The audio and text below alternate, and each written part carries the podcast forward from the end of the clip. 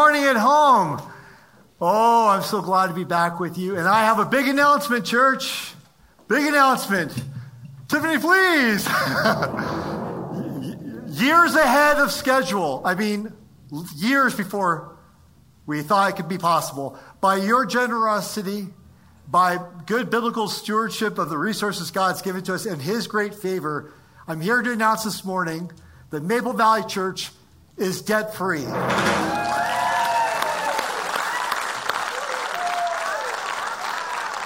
Well done. That's, I remember Jerry would say, Hey, Tiffany, please. Ed McMahon there. Praise the Lord. Guys, this is amazing. God's opened that door. Absolutely amazing for all that's happening with the Impact Initiative. Years ahead of schedule. So praise God for that. I'm so glad to be back. And I want to especially thank uh, our whole team. I want to thank Pastor David and the team and the elders and the deacons and the trustees and all of our volunteers and our preschool teachers for, and our interns for doing a tremendous job this summer while I was away on summer sabbatical. Absolutely thrilled to come back. I was back that first Sunday. They, they let me come up on stage for a couple minutes. And then last Sunday, we were supposed to be together, and then what happened? Power outage, but also Ironman happened. Everyone's so afraid about, you know, government shutting down church and what about our rights? And it was a sporting event, once again, that stopped church. But, but we're back. And I'm delighted to be with you this morning as we're kicking off our new series, A Place for Everyone. Doesn't matter who you are, what you've done, where you come from, what you believe today, so your mind might be changed tomorrow. We won't check anybody's status at the door. All are welcomed here. There's a place for everyone, every one of you here at Maple Valley Church. And that's because we are followers of Jesus. And Jesus is the one, He is the one, which everyone can be included, has given us the order and the mandate to throw open the doors, to welcome in to go the highways and byways, to reach out north, south, east, and west to share the good news of the gospel of Jesus Christ that in Jesus there is salvation. There is no other way but the only way to the kingdom of God, to life eternal, and to new life, the abundant life that he promises for the here and now, is through Jesus. That's what this series is all about. And now it's my great joy. Let's see if I can do this. It's been a while, but I did for 20 years. It's great, my joy. It's, it's my great joy to use words. Here we go. I haven't said it for three months. I'm not sure, Pastor Dave, I can say it. Please open your Bibles to John chapter 10. Oh, that feels so good. Open your Bible to John chapter 10. This passage in John chapter 10 will set up our, our whole fall series. Jesus tells us some very important truths about himself. He's talking to a group called the Pharisees. These were the religious leaders of the day. They were the community leaders of, of Israel at the time. And, and he makes no two bones about it. They are doing a terrible job. Jesus wants them to know. But we learn something about who they are and their role. And then we learn something much more important about who Jesus is with his own words. He uses metaphors of sheep and shepherds and a sheep pen or a sheepfold. Very familiar language uh, to all of us that go to church, all those here that go to church. Very familiar language uh, in Jewish heritage and tradition. We'll look at Ezekiel 34, Psalm 23. We, we, we know what he's talking about, right? Good shepherd, things of that sort. And yet the Pharisees here are absolutely clueless. They don't get what he's talking about. They, they're not picking up what he's laying down. We know in the Gospel of John, he talks a lot about spiritual blindness and, and deafness. And he has this example right here of these very learned men who aren't understanding what it is he's saying. And so we're going to pick up at verse 7. Here it is. Therefore, or so, Jesus said again, He's got to really lay it on them. Very truly, I tell you, or your passage might say, truly, truly, I tell you. As Rob mentioned, that repetition, verily, verily, or truly, truly. It's really the word is amen, amen. This is true, true, true. I'm telling you something that's an absolute truth with a capital T. I am the gate for the sheep. All who have come before me are thieves and robbers. And I imagine Jesus is looking dead in the eye of those Pharisees and saying, Yeah, I'm, I'm talking about you. All who have come before are thieves and robbers, but the sheep have not listened to them. I am the gate. Whoever enters through me will be saved. They will come in and go out and find pasture. The thief comes only to steal and kill and destroy. I have come that they may have life and have it to the full, or have it abundantly. Jesus is drawing a, a sharp distinction between himself and those before him. He's making a, an audacious claim that he is the one sent by God. But he refers to them as thieves and robbers. Later, he'll call them hired hands. In Matthew chapter 7, when referring to false prophets, he, talk, he calls them wolves in what? Sheep's clothing. Do you hear a little anger in Jesus' voice here? Can you read that into that? Can you pick up a little anger in the voice of our Lord? I would think that that would be very reasonable. He is, after all, the protector. He is the defender. And these that have been given the opportunity and the privilege to lead and protect and guide and shepherd the people of God have done a terrible job. And so, yeah, he's a little ticked. Jesus says, I am the gate, or your translation might say the door. Whoever enters through me will be saved. Whoever enters through the one will be saved. Now, Maybe you're not familiar with this part of the passage, but some of us would think, okay, I know what's coming. He's also going to say he's the good what? Shepherd. So, okay, what's happening is Jesus mixing up his metaphors. Is he an inanimate object of a gate or a door, a piece of wood with some wire maybe, and also a shepherd? What gives? What's going on? Let me try to explain. Common in that time and would be known to Jesus' audience, but maybe not to us was that sheep pens were attached to the shepherd's home. So often there would be a courtyard be- beside the house, bordered with a stone wall to keep the sheep in. And oftentimes shepherds were related to one another. And so there'd be brothers and uncles that were shepherds. They would come back home and they would lead all of their sheep into a common pen. And the sheep would know their own shepherd's voice, but they would lead them in to that safe place. And so to enter the sheep pen by the gate was to come home. To get what Jesus is saying. He's saying, I am the way home. It's through me that they come home. There are those that try to climb over that stone wall. They're just sheep stealers, thieves, and robbers. There are those that come in sheep's clothing to try to lead them away, lure them away. But I am the gate, the way, the truth, and life. Okay, so if that's what Jesus is saying, that he is the gateway home, all the way home, the safety of being there in the sheep pen or the sheepfold uh, uh, with, with the home right next to it and the warmth and the protection there, how is he also the good shepherd? Well, people would also know at the time, but you and I may not know uh, these many centuries later, but I will inform you as common as a sheep pen attached to a home of a shepherd was at that time, it was also commonly known that when shepherds were out in the fields by night, watching their flocks at night, it would be very unsafe to be out in the open. Shepherds would take their flocks out to, uh, to feed and, and wander around and into the hill country and, and up into the mountains. And every shepherd knew where the safest place would be at night. It would be a cave. And so before the, the sun went down and before it got dark, the shepherds would find those caves. They all knew where they were from years and years of shepherding. And they would command their sheep to follow their voice into the cave. And then the shepherd would sit at the entrance of the cave for protection all night. The shepherd would use his own body literally to be the barrier and the protection looking out at any dangers, any wolves that might come near. And so, this is how the shepherd could be a shepherd guiding the sheep during the day, but here at night, he is also literally the gate, opening the gate to the sheep pen and guarding the sheep that are out in the darkness of night. Do you get it? You all get it. The kids get it. The Pharisees still didn't get it.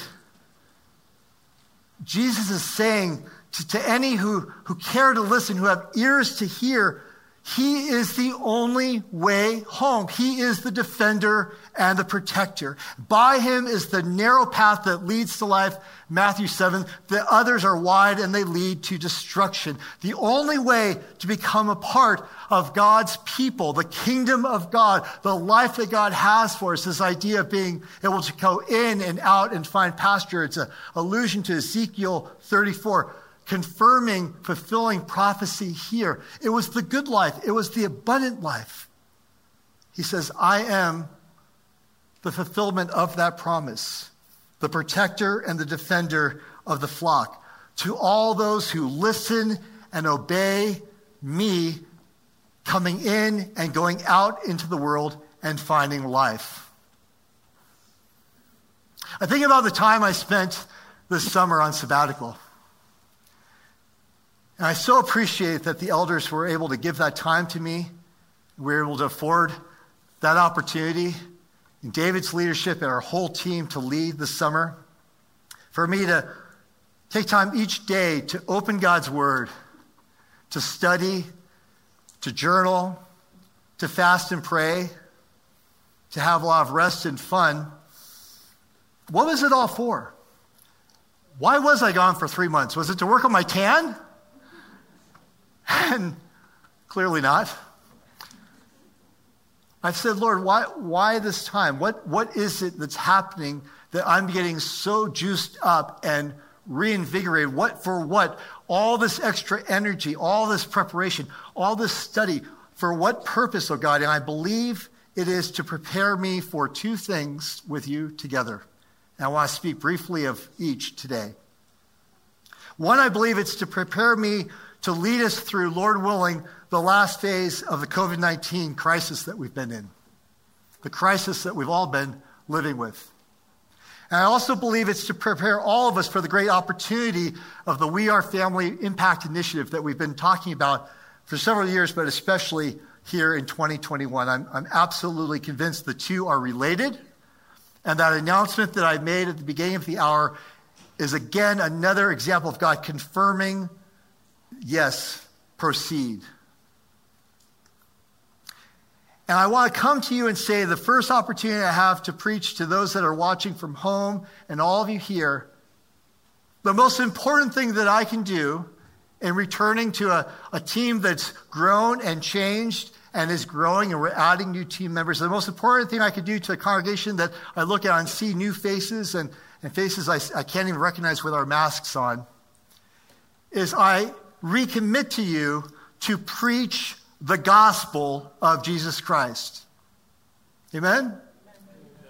I said that a pastor has to say that to his church, but there are so many voices out there vying for your attention, trying to control and manipulate you, especially when you find a quiet moment. It took me three weeks of sabbatical prayers to finally begin to hear his voice again more clearly. And the voice has been saying to me for three months preach the gospel and nothing else. Some of you remember that I came here from Maryland about four years ago, three and a half, four years ago.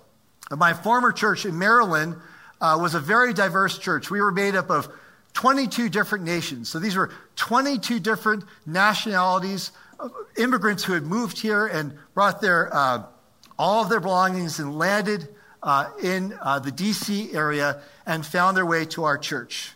Many people from Asia, Eastern Europe, Central and South America, especially Brazil, but in particular from West Africa, all of the West African nations. I absolutely loved our big afternoon lunches and feasts where I had to try every single sample of food from around the world. And I even grew to love fish heads. It's true. And what would happen oftentimes is we'd have guests that would come for the first time, and you could notice it was someone new that would come. And, and sometimes it would be not just one guest or two or three, it would be the whole family. And when I say the family, I mean the matriarch and the patriarch and the kids and the uncles and all the children. They might fill up two rows, all from one family. And the head of that family would greet me after church. And so on one Sunday, that happened.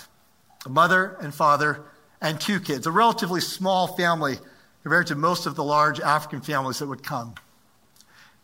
A gentleman introduced himself to me as Dr. Theogene Rudasingwa from Rwanda.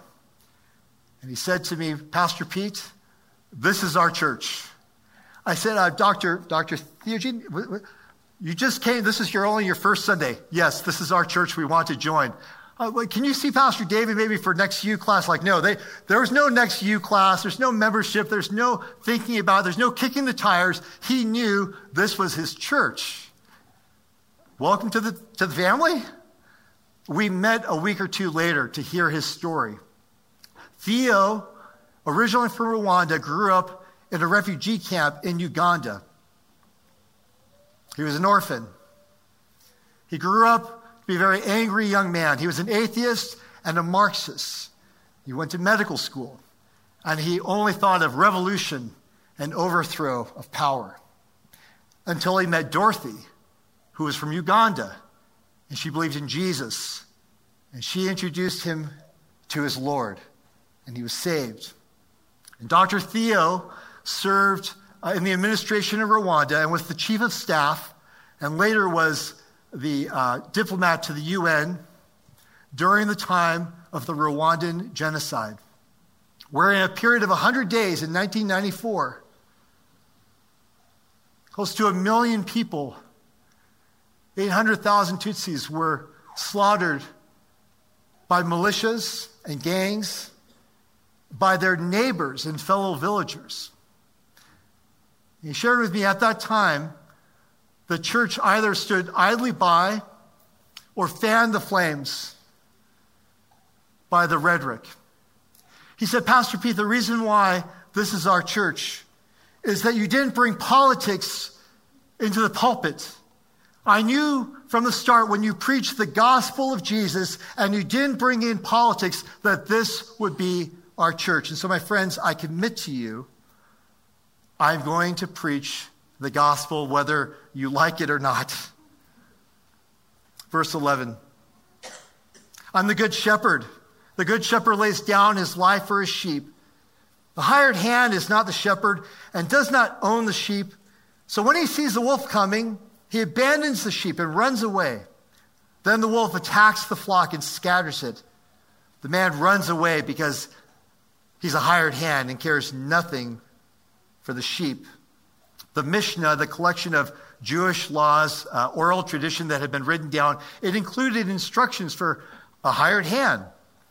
It's very practical. If you want to hire somebody to work with your sheep, here are the laws that would abide by how they are to behave. And in the Mishnah, it actually lays out what their responsibility legally is in case of, of an emergency.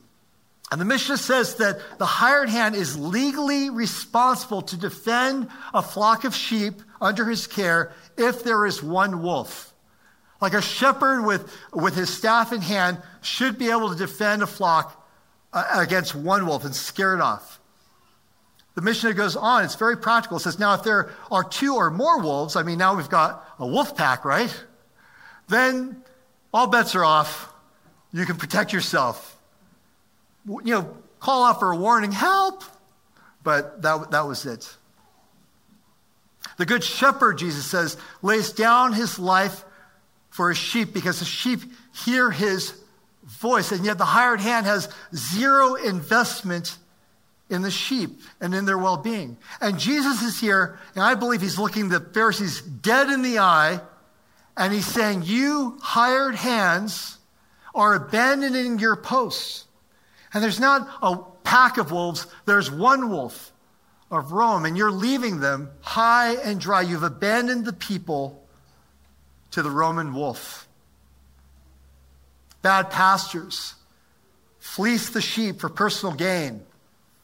and flee the sheep when under threat.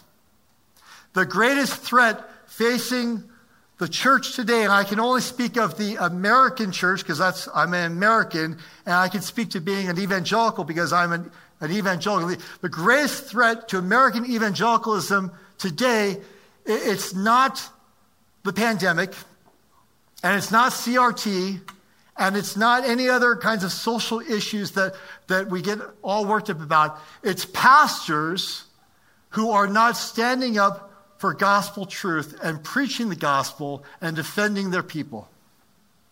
It's for pastors that do not fear the Lord. And our Lord here says that he does not take kindly to those who are responsible for his own and yet leave them to the darkness. Here at MVC, we take the public health crisis very seriously. The safety and well being of everybody here is my top priority. We've gone to great lengths to abide by the county and state regulations. We're wearing masks again. We were able to take them off. Now we're wearing them again to protect the vulnerable among us.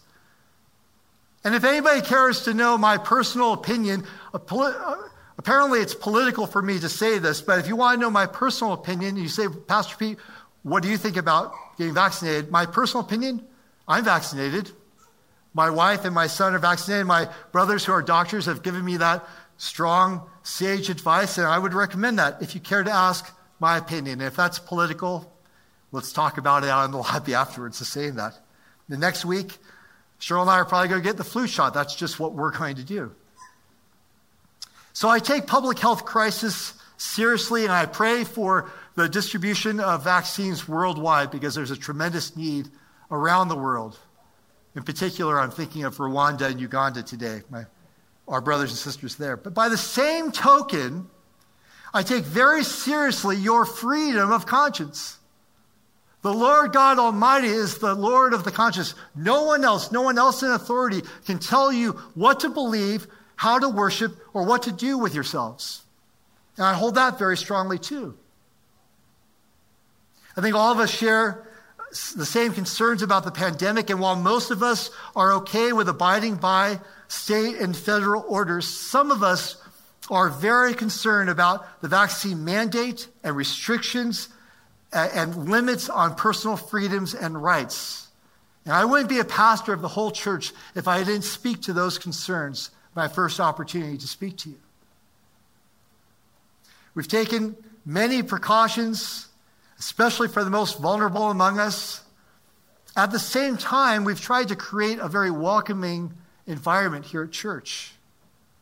But we have brothers and sisters, we have guests, we have friends watching from home who are hesitant to take the vaccine for a number of legitimate reasons and concerns. We want to validate that and say, yes, we want to hear your concerns. Some are immunocompromised.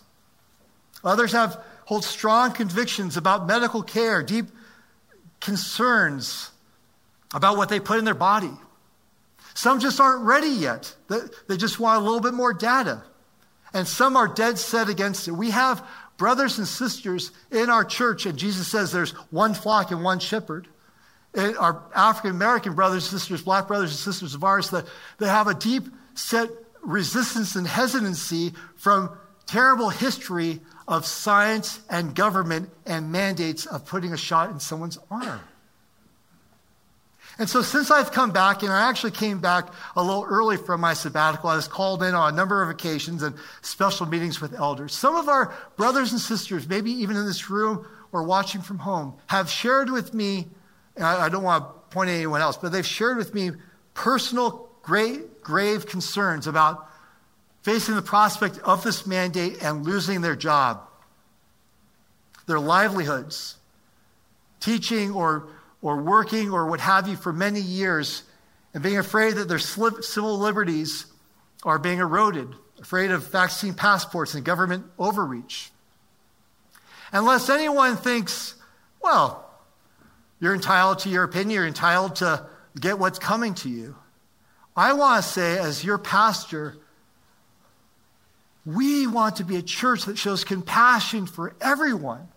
I mean, whatever I could do to help someone, to stand in the gap, we want to be that church. Amen? Our deacons are ready to help anyone in need. I'll call your employer. I'll stand in the gap. Whatever we can do to help and support and encourage, we are here to help. I just think it's important that I say that.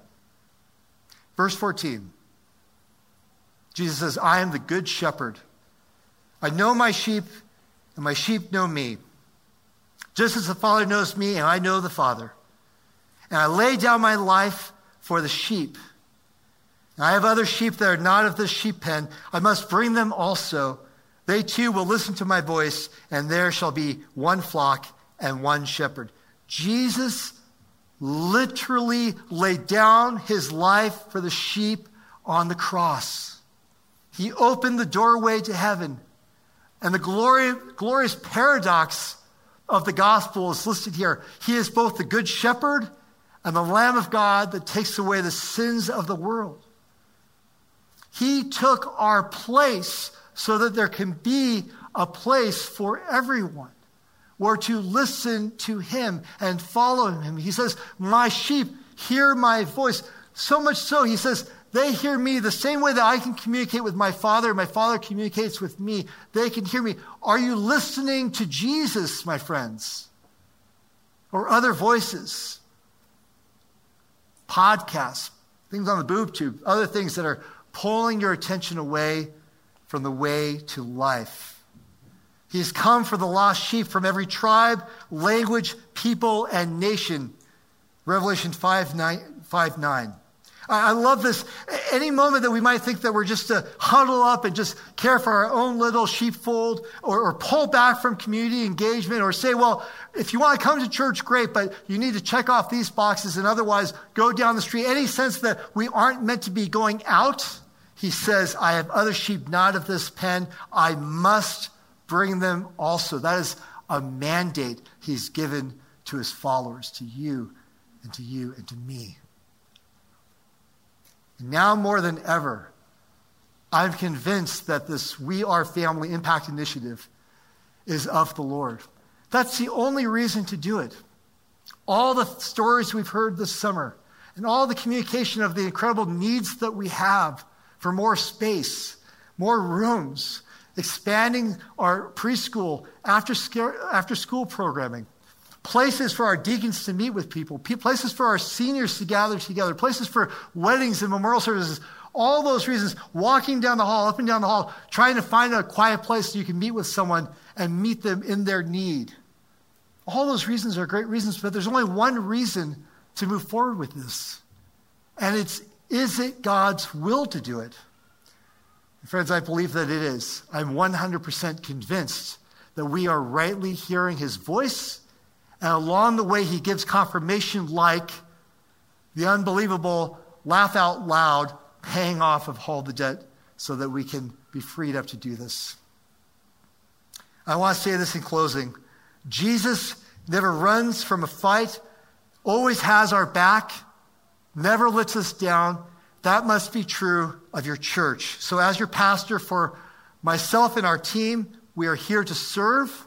If you're a disciple of Jesus, it's our job to equip you for your ministry, for your vocation, for your opportunities to go out and bring the good news uh, to your neighbors and to, to live fully the gifts that God's given you to the glory of God. And if you're a seeker, we're here to share that good news with you, to hear your story, to understand where you're coming from, to help those in need.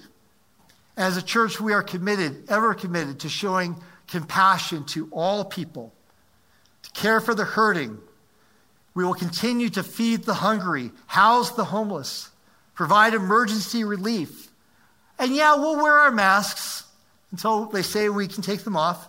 We'll go the extra mile. Matthew 6, Jesus said, Go the extra mile. If you're commanded to go one mile, carrying someone's stuff go two. Why? Because a Roman centurion could order anyone, man, woman, child, grandmother, grandparent, to carry his gear for a whole mile. That was the law from the occupiers of Rome. And Jesus says, You know what? They make you go one mile, go two miles. Just, just show them that they're not the boss of you. We're going to honor authority, the authority that God has given. Even if we dislike the authority or the rules or we don't understand or we think there's other things at work, we believe God's over all of that, Romans 13. We will live at peace with everyone, Romans 12. And we will also stand up and share our convictions and principles and stand by you for your convictions and principles too, including your rights and choices in these matters. Rob, you can come on up with your team. On Passover, when the lambs were being sacrificed at the altar, the Lamb of God, who takes away the sins of the world, gave his life at Calvary. And God promised that his people one day would have the Good Shepherd. Goodbye, students. We'll see, see you later, too. Read, when you get out there, students, read Ezekiel 34, 11 to, 11 to 14. They're, they're all gone. I'll read it to you. Ezekiel 34, this is fulfillment of prophecy. The very words that Jesus said in John 10 come from this passage in Ezekiel. Listen to them now. In prayer, you can close your eyes and just listen to God, to Jesus fulfilling these words. Ezekiel writes this vision down, this prophecy, hundreds of years before Jesus was born, saying, This is what the sovereign Lord says I myself will search for my sheep and look after them, as a shepherd looks after his scattered flock, and when he is with them. And so he looks after his sheep. I will rescue them from all the places where they're scattered by day of clouds and darkness. I will bring them out from the nations gather them from the countries, and bring them into their own land. I will pasture them on the mountains of Israel, in the ravens and in all the settlements of the land. I will tend them in a good pasture, and the mountain heights of Israel will be their grazing land. There they will lie down in good grazing land, and there they will feed in a rich pasture of the mountains of Israel. I myself will tend my sheep and have them lie down. And this the Lord declares I will search for those lost and bring them back the stray. I will bind up the injured and strengthen the weak, but the sleek and the strong I will destroy. I will shepherd the flock with justice. So, Lord Jesus, we praise you this day. You are the gate. You are the only way. You are the good shepherd. You go after the one, leaving the 99. Such a reckless love to go after the one that's wayward and lost and is labeled and doesn't think that they're welcomed here. You bring them all the way home. So, Lord God, bring us all the way home by your grace and for your glory.